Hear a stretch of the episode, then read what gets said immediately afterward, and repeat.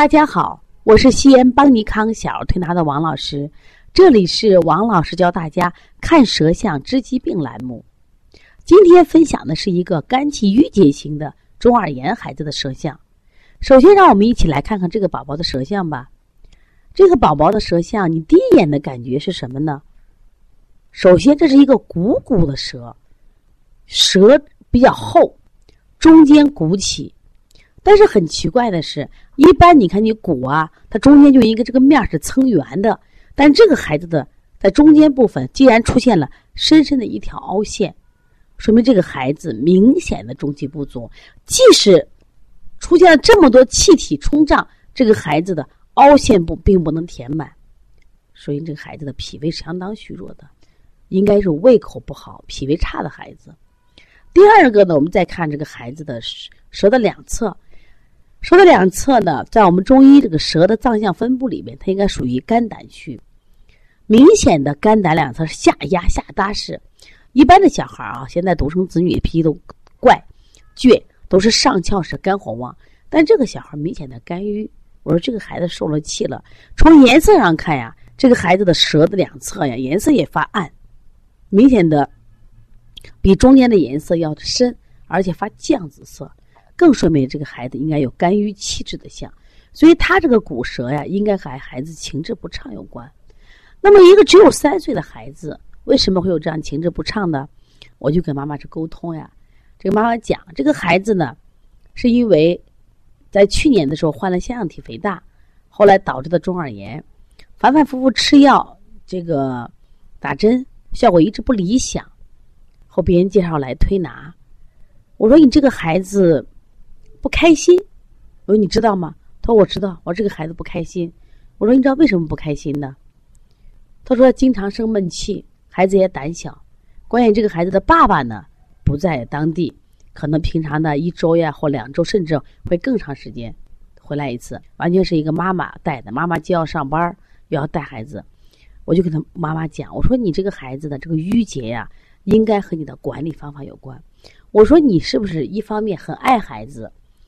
但是，一方面对孩子有管理很严的人，他说：“怎么讲呢？别人都说我惯孩子，其实我真的不惯。你比如他最近吃药不好好吃药，你说腺样体又好不了，好不了做手术，就打他骂他。我说你看问题的根源就在这儿了。我说你是一个焦虑型的妈妈，我说治病啊它有过程。我说在孩子吃药那么难吃的药，不说孩子，我们也不愿意吃。”所以你这个方法错误，导致孩子肝郁气结。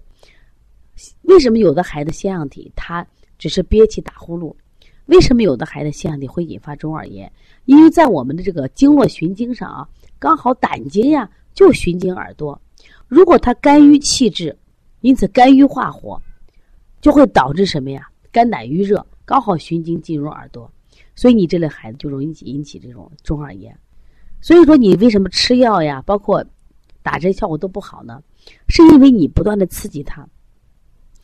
只有你把孩子的情节打开，孩子的脾胃调好，阴阳平衡，你这个病才能调好。所以说，今天你是来带孩子来调中耳炎了，我觉得你的孩子的病根在哪呢？病在你的家庭管理上。其实我们接着腺样体的孩子很多，有些腺样体的孩子呢，他会因就是因为积食引起的。这种腺样体呢，很好调，纯粹身体的问题、饮食的问题。那还有一些腺样体，我们调的时间很长，我们发现这类的孩子腺样体不仅仅是身体的问题，有很多情感的问题。那么腺样体呢，是在鼻咽顶部长了一块肉，多出一块肉，我们叫增殖体。其实这个在中医里边，我们还可以认另外一种理解叫结，这叫结。所以孩子气结时间长了，化热。也会在这个地方形成障碍，通气障碍。这个孩子呢，现在已经调理啊，就是四五天了，症状也在好转。关键问题呀，是妈妈的这个情绪在不断的调整，妈妈越来越温和，妈妈也能越能接受、接来接受我们的这种育儿理念，妈妈也越来越愿意配合我们去治疗。我想，这一类型的中耳炎就调好了。关键问题。在疏肝理气、健脾助运上，那么我们说调腺样体的时候，往往还要加一些头部的穴位。实际上，头部的穴位它只解决什么呀？它阿是穴的一些症状，真正的根源在哪？身体的阴阳不平衡。我今天之所以分享这个设想，我想告诉我们的家长，爱孩子是家长的天性，也当然也是一种本能。但是你往往用爱的名义却残害了孩子。一方面给孩子吃药是被治病了吗？但是孩子如果不吃药，你是不是用各种方法加以引导？如果在打骂孩子，导致什么呀？肝气郁结，结果呢？这个反而的病会更加重。